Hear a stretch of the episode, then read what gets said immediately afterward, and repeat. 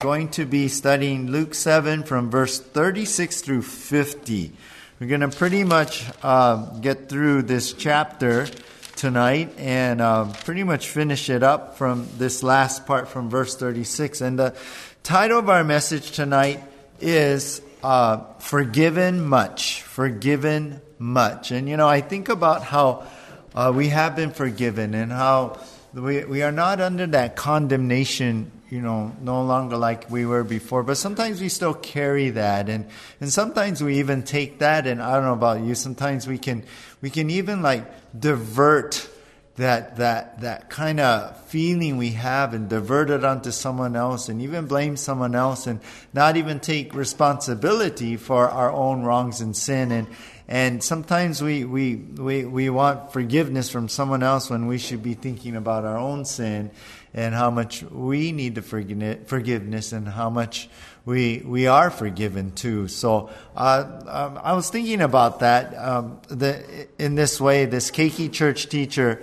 just finished her lesson, and to make sure everyone understood her point, she asked the class this. She asked the class, "Can anyone tell me what you must do before you can receive forgiveness?"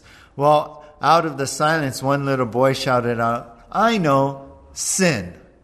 And that's so true, right? We, we got to do wrong. We got to sin in order to be forgiven. But in a way, the boy was right in this way, in that the realization of the depths of our own sin really bring us to that place of understanding our need for forgiveness. And it really, really starts there. But there, when you really realize your own wrongs, you find God meeting you with that deepest need, and that is really forgiveness. And so tonight, as we continue in our study in the book of Luke, one woman, really, she had found this very thing that she had found in Jesus, that she had been forgiven much. And that's what the title of our message again is Forgiven Much. Now, we're going to see three parts to our story here tonight. And number one is the invited guest. Number two, the unmerciful I'm sorry, the uninvited guest. Number two, the unmerciful Pharisee. Number three, the unquestionable word. So, three things here, as we usually have. And number one in our outline is the uninvited guest. The uninvited guest. So, here we're going to cover verses 36 through 38 tonight. And so, if you're taking notes, you can jot that down for this section. But let's read those three first three verses for our evening right now. Verse 36 says, one of the Pharisees asked him to eat with him, and he went into the Pharisee's house and reclined at the table. And behold, a woman of the city, who was a sinner, when she learned that he was reclining at the table in the Pharisee's house, brought an alabaster flask of ointment. And then verse uh, uh, 38 and standing behind him at his feet, weeping, she began to wet his feet with her tears and wiped them with the hair of her head, kissed his feet, and anointed them with the ointment. So we'll stop there in this first section. Now, we begin here in verse 36 where one of the Pharisees asked them to really come eat at his house. And so Jesus went to the Pharisees' house and reclined there. Now, remember the Pharisees are one of the religious leader groups. They're, they're basically Sadducees. They were like the priests, the guys in control right now of this whole uh, leadership, spiritual leadership in uh, Israel at that time under Rome, but they, they're allowed to kind of rule in their religious way. And the Pharisees was another one, another group, one uh, that they were they were like the legalists of the time. They were all into the traditions and the laws, and and they're proud about you know keeping them and all. So here's here's one of the Pharisees asking Jesus to come and eat dinner with them. Now now in it's a custom that these Pharisees would invite the traveling rabbi to come and have dinner. So this was kind of the custom. So it was good. This Pharisee invited Jesus to have to his house to have dinner. Now we're going to see in verse 40 that this Pharisee's particular name was Simon.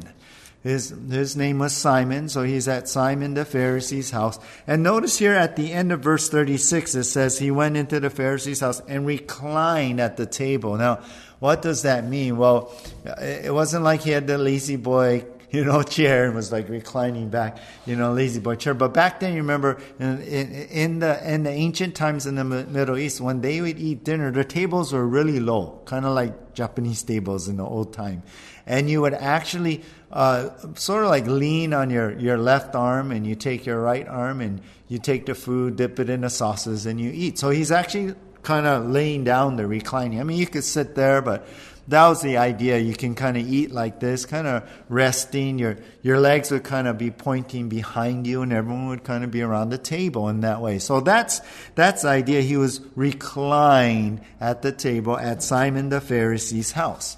And then while they're having dinner, verse 37 tells us this woman of the city who was a sinner.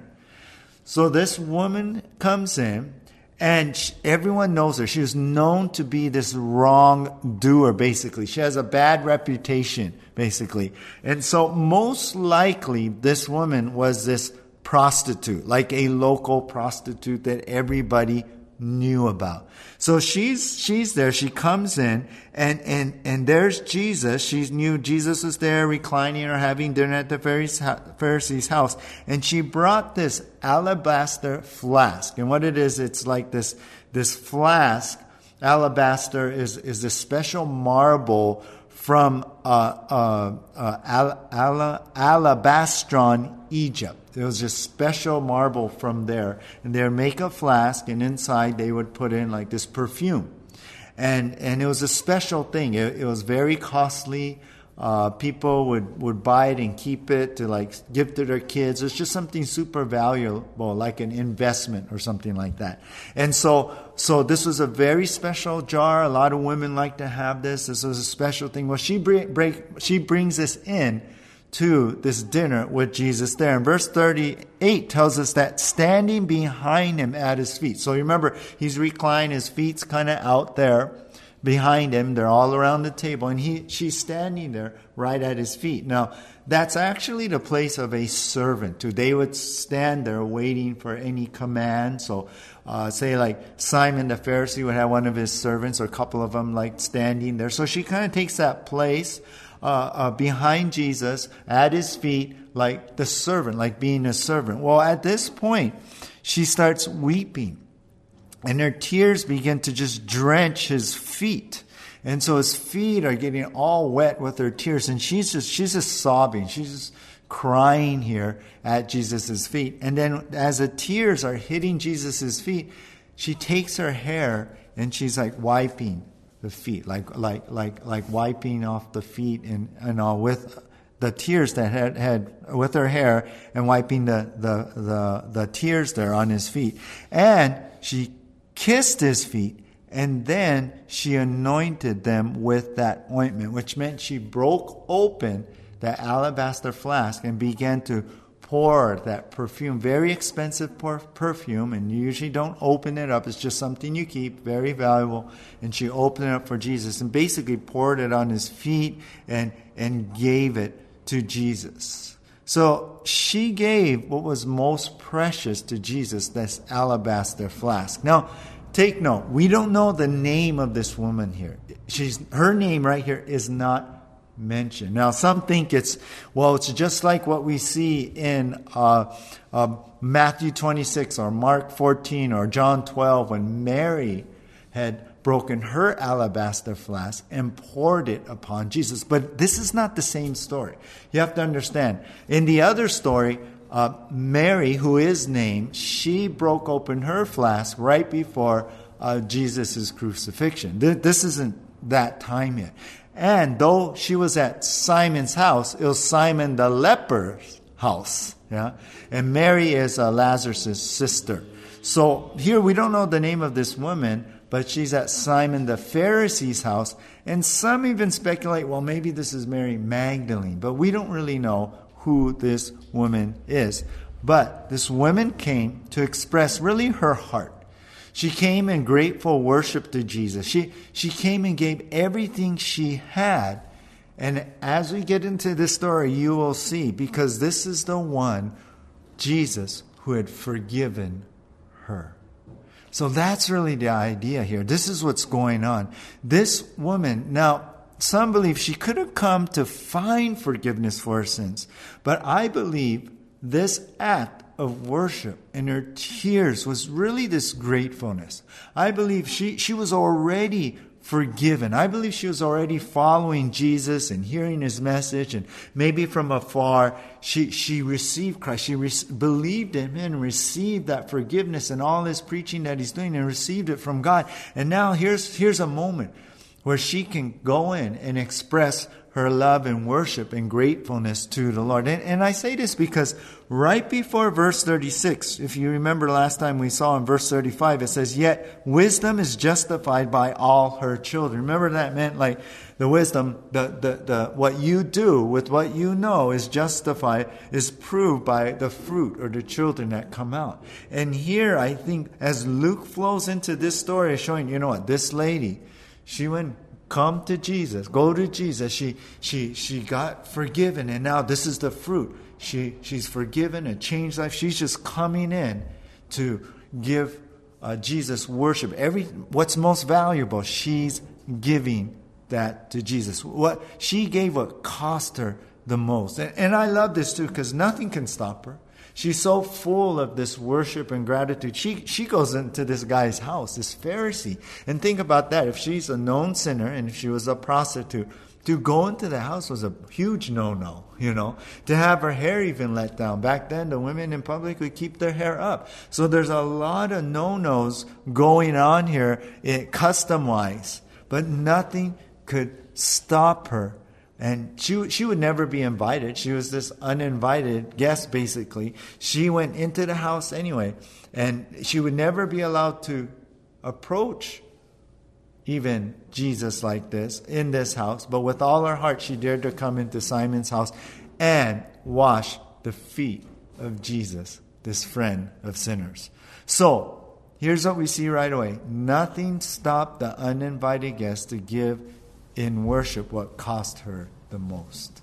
This is her heart. This is, this is what she did. She, she gave her, her all because I believe she has been forgiven. And isn't that what true worship is? It's to come and, and give God our hearts, to put our attention on Him, to, to really give Him our best. You know, I think about them when we come here on Wednesday, or if you're connected on, on, on Wednesday or Sunday, you know, we, we, we come to give our whole attention. We're not like half here, half not, you know. We give Jesus our best. We give him everything. And here's this, this woman giving her everything, surrendering her best, giving it over to Jesus Christ. You know, I was reading how a certain study had revealed how that this the average 70 year old person has spent his, his time in total now, like for 70 years, if you add it all up together in time, 24 years sleeping, 14 years working, eight years in enter, doing it, you know into entertainment, entertaining yourselves or hobbies, six years at dinner, like eating, five years commuting, and four years in conversation. But some people have more years in conversation than others, right? but here's the saddest thing in this little report is that uh, uh, if a person spent like only 45 minutes in church just on Sundays, five minutes in devotions every day, just only five minutes, it only adds up to five months given over that 70 years of a person's life. Just five months compared to the years in these other things. So, you know, what we do with our time, it's, it really adds up and it shows what's really important. But here's this woman, right? She comes in Nothing stopped this uninvited guest to give and worship what cost her the most. What's most important in your life? What what is that? You know what what is that one thing, yeah, that shows that that doesn't stop you, yeah, doing that one thing. What is that? You know? What is that? That really should be God, right? It really should be God. Like nothing should stop us from seeking Him. Nothing should stop us from going church and, and studying the Bible. Nothing should stop, stop us if we're in church or, or with the Lord. We're praying from, from being with God because we want to give God our worship. We want to give Him our love. And, and here's this woman, right? Jesus is so important that she gives Him what's most important to her. And sometimes, what do we give Jesus? You know, what's most important? I think my time, my mind, you know, what I do with that. And and I want to give that to Jesus. And I don't want any other thing to get in the way and become an idol in my worship. And I'll tell you, well, she's there. Why? Because she's been forgiven much. She's been forgiven. And shouldn't we do the same? Because we've been forgiven much. I mean, if anything, if we come church and we think, well, I don't know what, what I thank the Lord for, well, just think about your salvation that we've been forgiven much, you guys. Think about that. Where would you be today without Jesus in your life? Where would you be today without that mercy and grace and forgiveness that He's given us? Yeah? Where would any of us be? So here she is. She's been forgiven much, and she doesn't care. She's she's this uninvited guest. She's still there giving in worship what cost her the most. Well, let's go on to number two now. The unmerciful Pharisee, the unmerciful Pharisee. So our story goes on. This happens. This lady, this woman comes in, an alabaster flask, and pouring that out, weeping. So then uh, we're going to cover verse 39 through 47 in this section. But first of all, verse 39. Verse 39. Now, when the Pharisee who had invited him saw this, he said to himself, If this man were a prophet, he would have known, uh, he would have known who and what sort of woman this is who is touching him, for she is a sinner. Let, let me read this again with what I think he was, the way he was thinking. If this man were really a prophet, talking about Jesus, he would have known who this woman was, what sort of woman this was who's touching him. She's a sinner, right? I mean, you, you can imagine really what's going on in the heart of this Pharisee, right? See, to the Pharisees, if, if, if a woman like this, a sinner, a known prostitute, if she was one, uh, would touch this, you know, inadvertently, they're walking in a market and she brushed up on it, he would say, unclean! And he'd go around, he have to do ritual cleansing because she's a sinner, she brushed up against him, and then he, he, he would be considered unclean. So he's like, I can't believe Jesus. This rabbi, shouldn't he know? Look at this woman is like touching, right? No, no one you know, would, would do that, or you'd be considered unclean. Think about this though. What did we just read? Right? Think about this. I read that she was weeping and wiping her hair. There's something going on there, even if you didn't understand, right? She takes this most expensive thing that no one ever does and just pours it on the feet of Jesus. And even if you didn't know Jesus, even if you don't, you become like, whoa. You'd be more focused on what's going on here, right? But here's Simon. Simon, this Pharisee, was blind to the tears, blind to this act of this, like a servant washing the feet of this man and, and, and taking this expensive perfume and putting it on his feet. You know what I see? I see this hatred in his heart. I see this like, oh, this this he's so proud in his thinking he's so good and self his in his self righteousness. He's blind, right, to what's going on there. He's blind to the good and and and to me, there's no real concern for this woman. Something's going on with her. She's crying. Yeah. If I if I see someone crying, you're like, oh, you know. If we're watching some show and some woman starts crying, my wife cries right away. I go, how come you're crying? She goes, because she's crying. You know, right? Right? I mean, um, guys, I'm not as affected, okay, but you know, but you would care, like, wait, what's going on? If you saw someone, you know, on the corner crying, you'd be like, oh, I hope she's okay. Not Simon. He focused on what? Her sin. She's a sinner. He missed what was going on right there. Well, look, look now. Look at verse 40. So Jesus answering said to him, Now this is, this is great because if you look above in verse 39, Simon said to himself, like under his breath. But Jesus, like, knows, right? So Jesus, like, answering, like, what's he saying? Said to him, Simon, I have something to say to you. And Simon's like, answered, Say it, teacher. So Jesus goes on verse 41 here. He says, A certain money lender had two debtors. One owed 500 denarii and the other 50. When the one could not pay, he canceled the debt of both. Now, which one of them will love him more?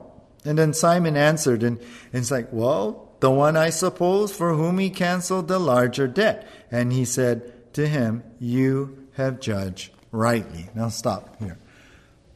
You know what's great about Jesus? I feel like he's really reaching into the heart of this Pharisee. He's really trying to reach him, help him to get out of this blindness and, and have compassion on what's going on.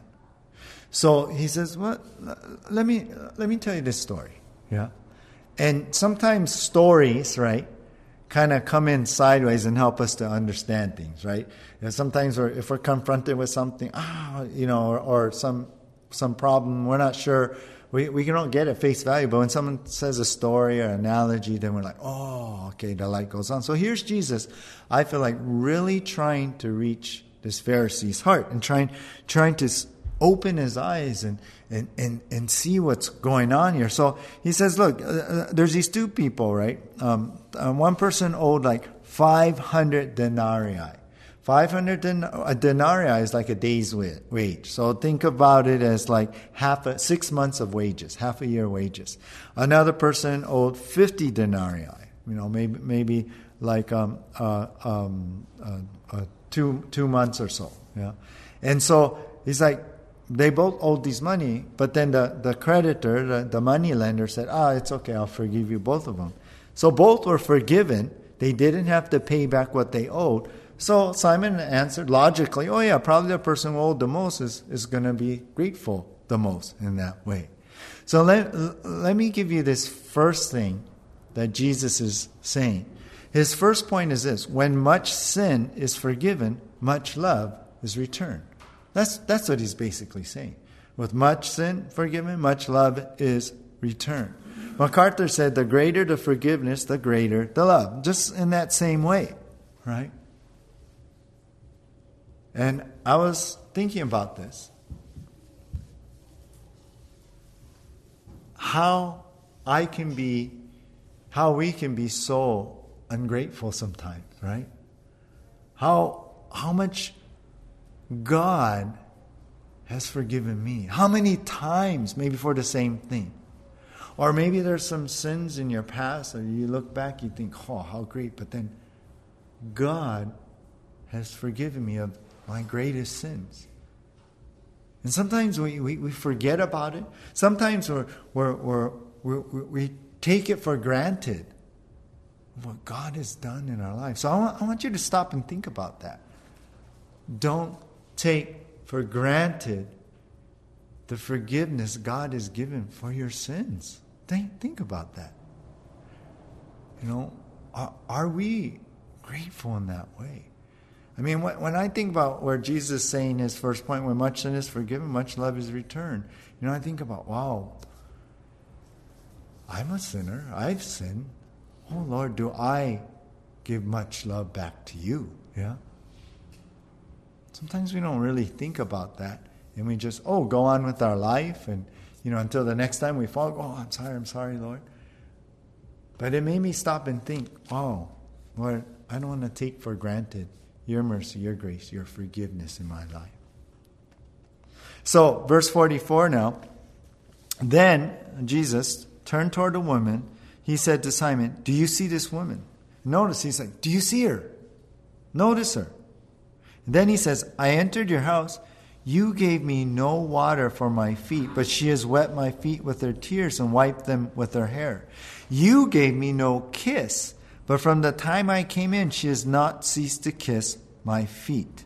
You did not anoint my head with oil, but she has anointed my feet with ointment.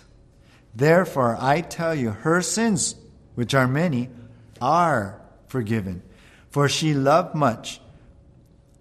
But he who is forgiven little loves little. we'll stop there. So here Jesus is, is really exposing something. You know? I want you to follow this.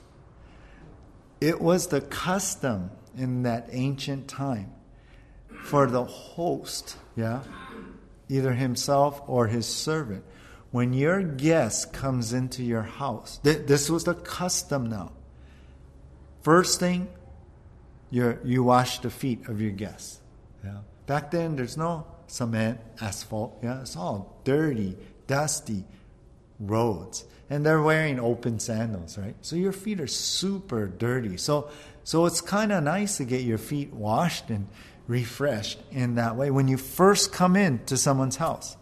And then you're greeted, right? You're welcome with a kiss. Remember back then that was the tradition. You, you kiss on the cheek, yeah? It was a Middle East custom.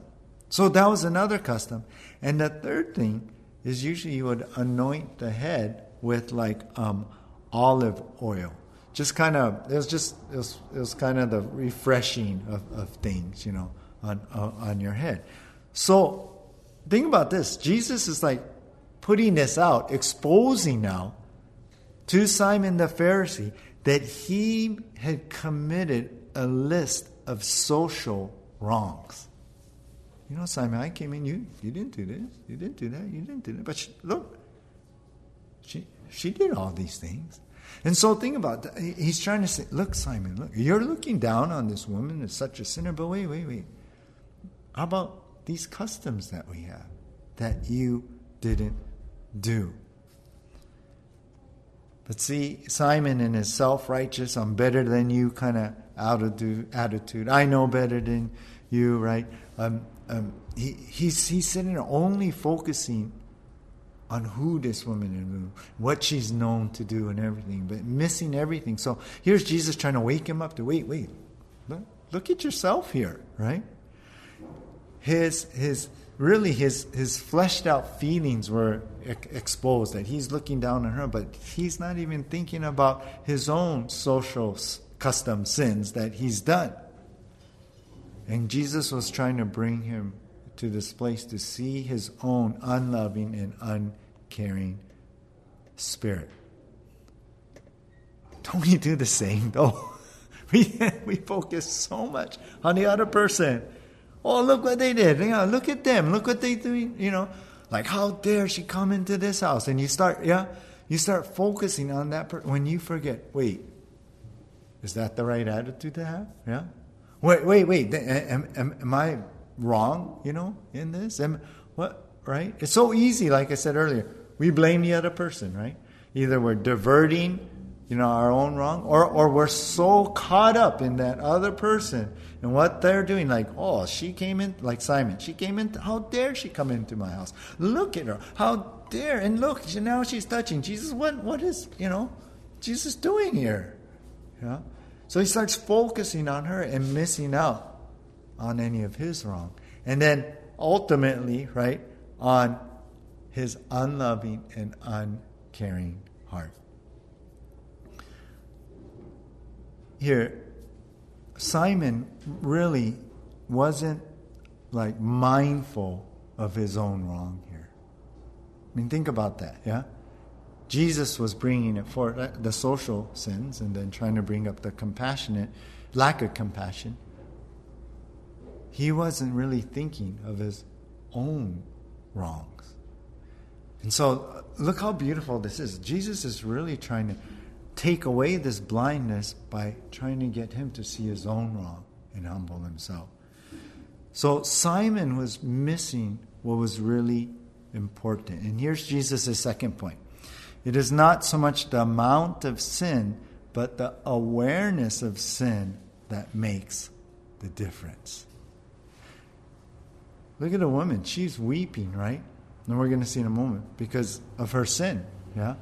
She's been forgiven and she's coming weeping, but she's aware of how bad her sin is. But but Simon, not not him. Jesus is trying to bring it out. And so Jesus is trying to show him, look, it's not about how much sin she has or you think you have less sin. You know, it's all about the awareness of the sin that really makes a difference here. That that's what is important here. You know, when our children were small, my wife and I, we, we had a routine when, when they did something wrong, and we would send them to their room and let them think about it. Go to your room, think about what, what, what you did. And then I would go to their room and sit down with them and look them in the eye. Okay, what, what, what was it that you did wrong? You know, what was your crime? You know, kind of thing. And, and, I, and I try to get them to voice it, you know, out. And, and you know, I, I, I would ask them, oh, do you know what you did wrong? What did you do wrong? And then we'd pray and, and I'd have them ask God to forgive you uh, for what they did wrong and, and, and verbalize it and saying it, you know, because it was really to train them for this that you become aware of the wrong, the sin you've done before God. Yeah? So you're aware of that. And here's Jesus trying to bring that up for Simon. It's not so much the amount of sin. It's not like, oh, look at all her sin. I have less sin. Or, you know, or I'm not a sinner. She has more sin. But it's the awareness of that sin that makes the difference. I think many times we, we do that. We compare ourselves to someone else, put them down in our mind so we can lift ourselves up. Yeah? We think we're so much better, and we it's so easy to talk down to other people. Yeah? To give your opinions, to give judgment right away. And when you yourself are just as bad as that other person. And I think if we're aware of that, we'll talk differently, right? If we're aware of that, we'll, we'll humble ourselves, even if we got to talk through some issues, yeah? Rather than pointing the finger and getting all emotional and upset like that. Think it's better that we, we become aware of our own sin.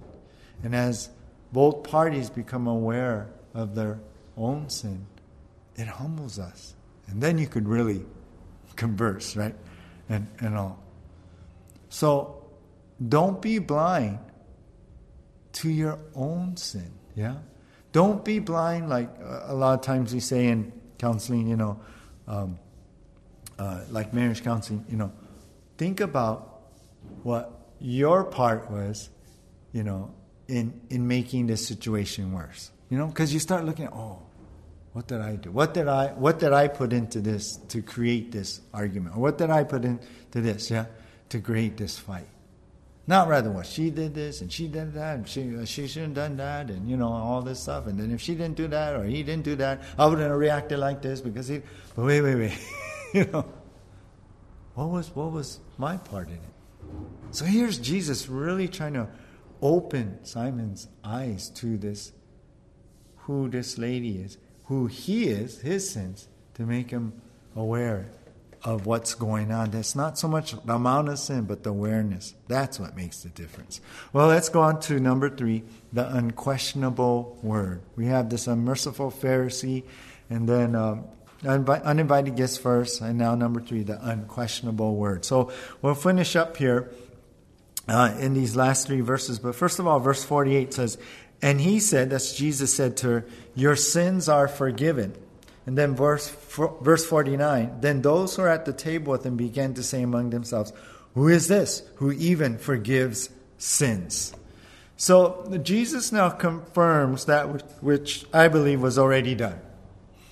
I believe he knew she came to this place of forgiveness, and that's why she came in to publicly acknowledge all that and, and worship Jesus and, and be grateful to him. So I like this because then Jesus publicly forgave her, publicly said, Your sins are forgiven. And so he verbalized that for all to hear.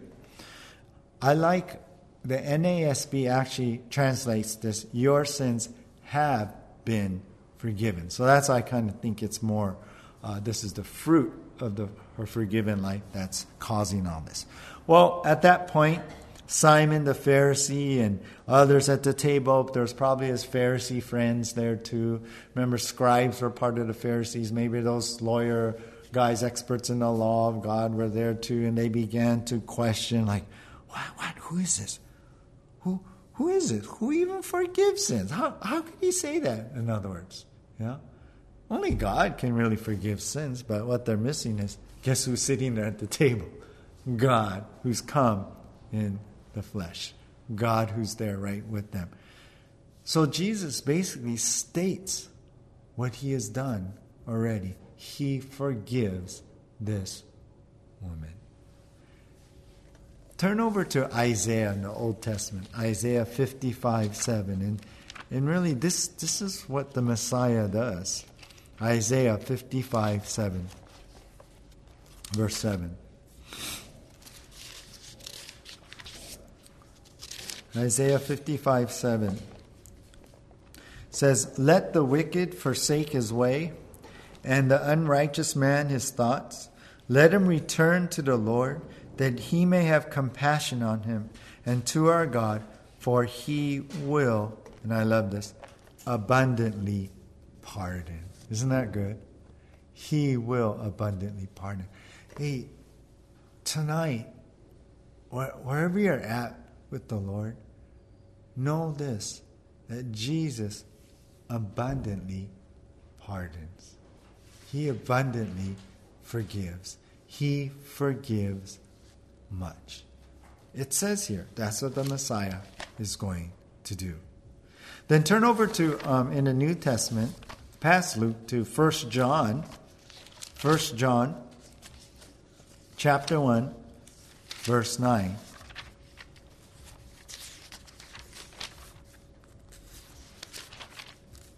First John chapter 1 and verse 9. And so we find here if we confess our sins, he is faithful and just to forgive us our sins and to cleanse us from all unrighteousness.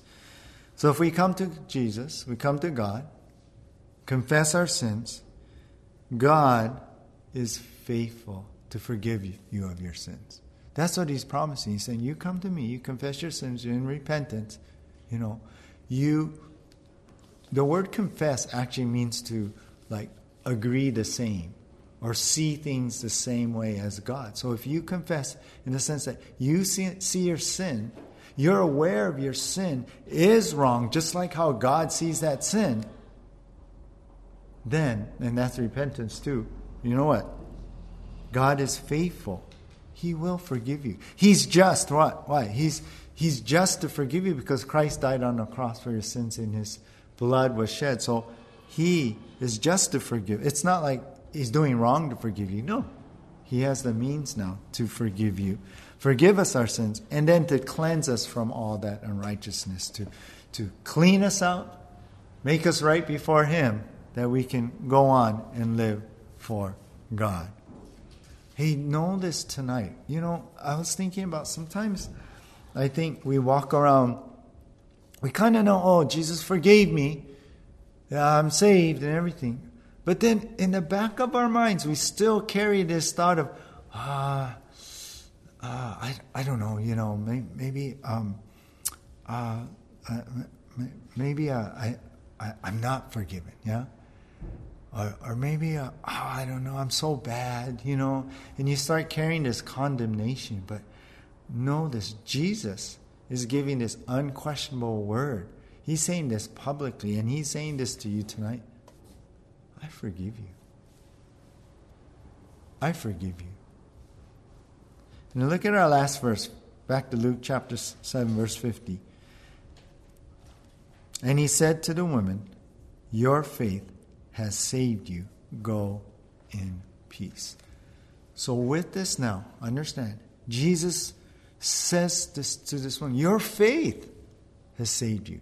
Your faith is why you're forgiven. Because you believed in me, you came to me, you heard my word. Your faith. He makes it totally clear. It wasn't her actions or work of crying and wiping his feet with tears and you know, breaking open the alabaster flask and pouring the perfume and anointing his feet with that. No, it was her faith in coming to Jesus to find forgiveness. It was her faith in going to Jesus, who is God, in repentance and turning from her sin and confessing her sin.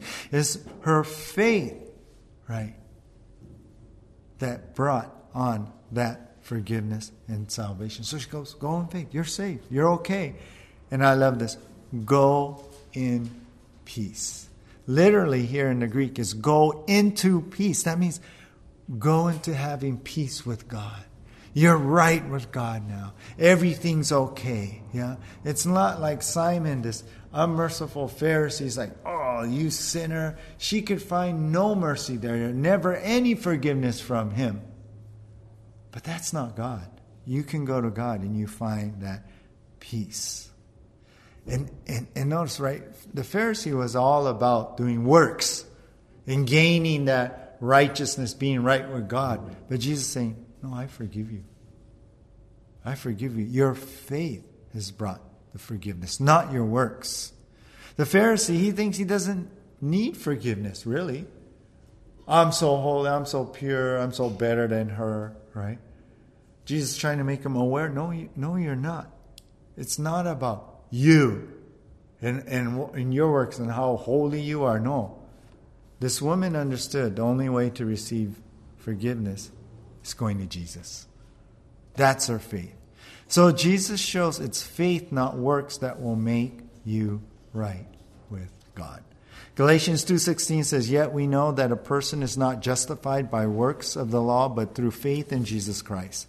So we also have believed in Christ Jesus in order to be justified by faith in Christ and not by works of the law, because by works of the law no one will be justified." We're justified by faith, you guys.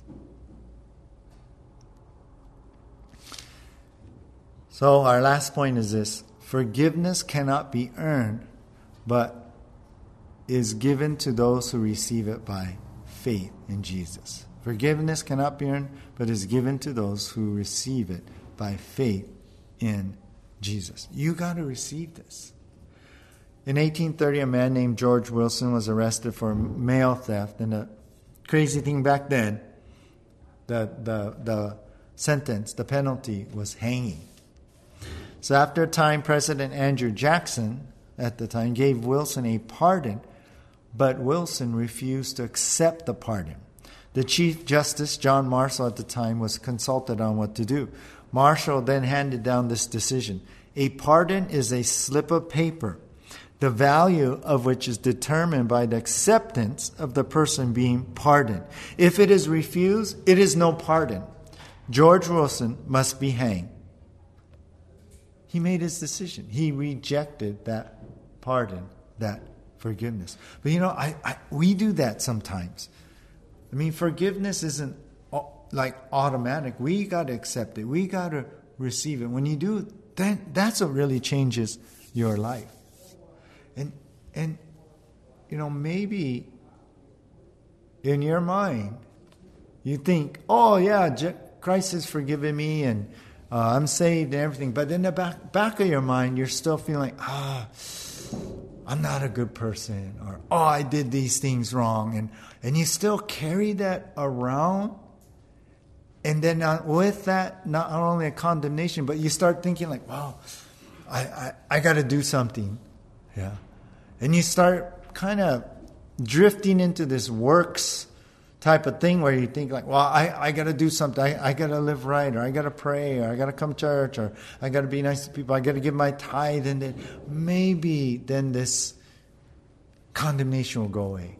Maybe this feeling, oh, I, I'm not worthy, or you know, will go away.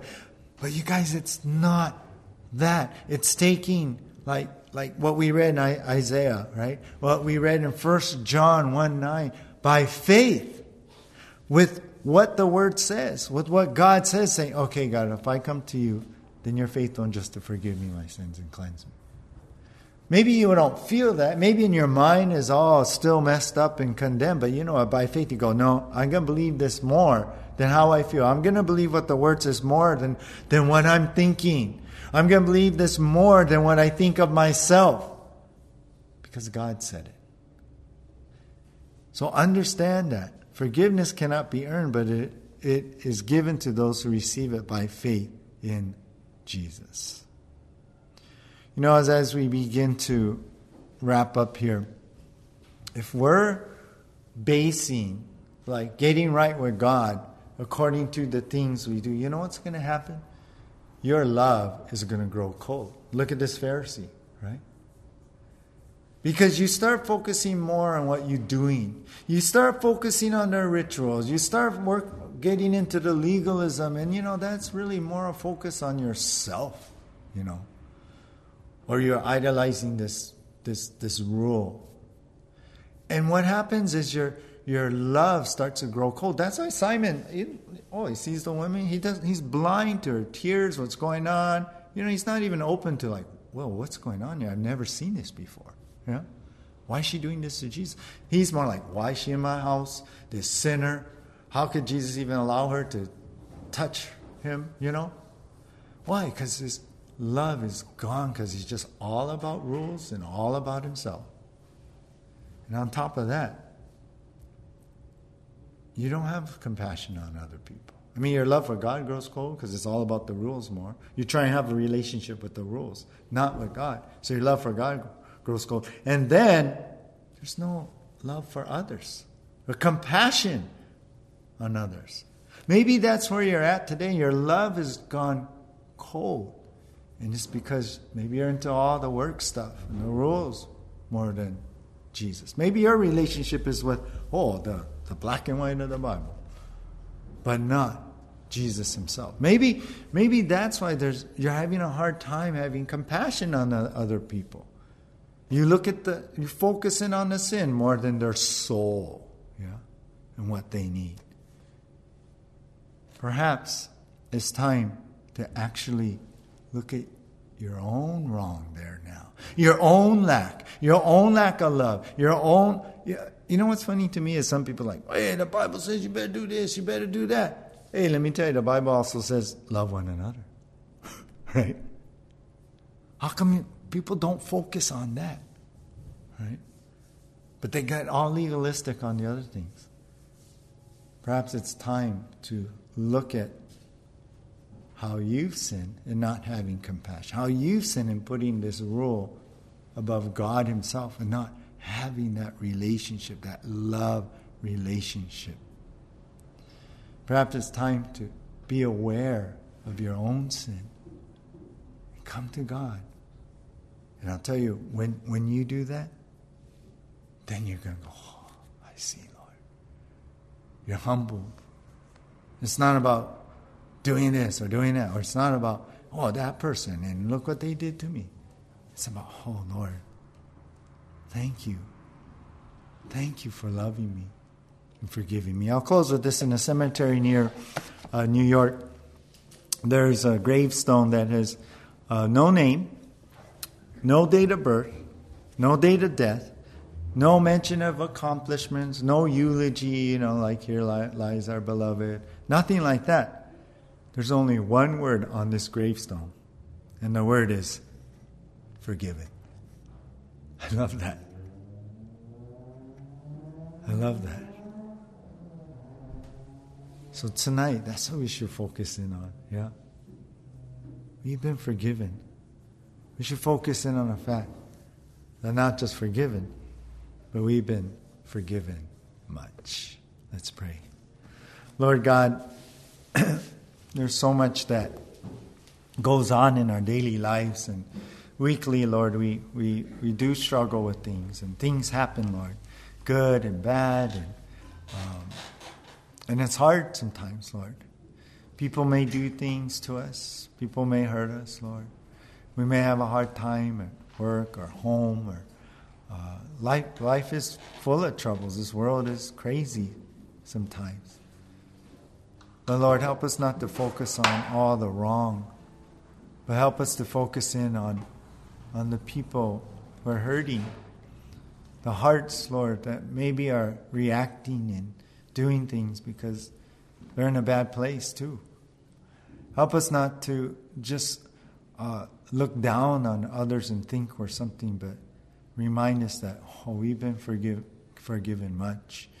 And who am I to always point a finger of judgment, to be critical and, and put someone down when, oh, I, I do the same things. I've done the same things. Or I could easily do the same thing. But Lord, let us all come to you in worship, giving you our best, Lord, surrendering it all to you, God. That no matter what may happen, no matter what this world may bring, Lord, that we know we've been forgiven, we've been saved. Our faith has brought us into a great relationship with you. And there, Lord, we can go into peace and have the peace of God and a peace with God, Lord. So, Lord, I ask that you forgive me as we all cry out to you, Lord, that you would cleanse me, Lord, that as I confess my sin, Lord, that you would bring me near and wash me, Lord, by your blood. Make me right, God. Lord, I pray for anyone here tonight, anyone connected online that needs your forgiveness right now, Lord. I pray for anyone right now that perhaps has never received you, that this is the moment to put their faith in you, Jesus. And may they do that. May they call out to you. May they call out to you, Lord Jesus. Repent and confess sins and receive you into their heart right now.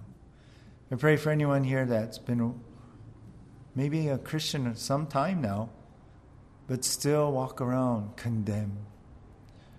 Maybe you have good days, maybe you have bad days, but there's a lot of days where condemnation rears its ugly head and, and then you feel junk. I pray they will come to grips that it's faith in your word and what you say and what, like you said, told this woman, your sins are forgiven.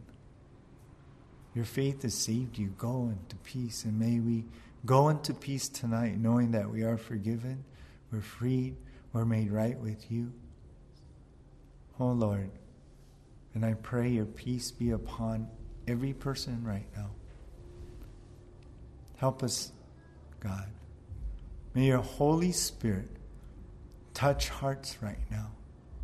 Whoever's connected, whoever's listening in right now, Lord, that you would reach out God, that they would not be distracted with what they hear right now, but they would focus in on you and that, Lord, you would touch them with your peace.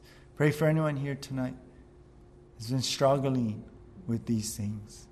Anyone here tonight that, that has been facing trouble, I pray your peace would come upon them right now. And that you would make us right with you, Lord. And when we're right with you, oh, there's so much peace. Thank you, Jesus, for your love.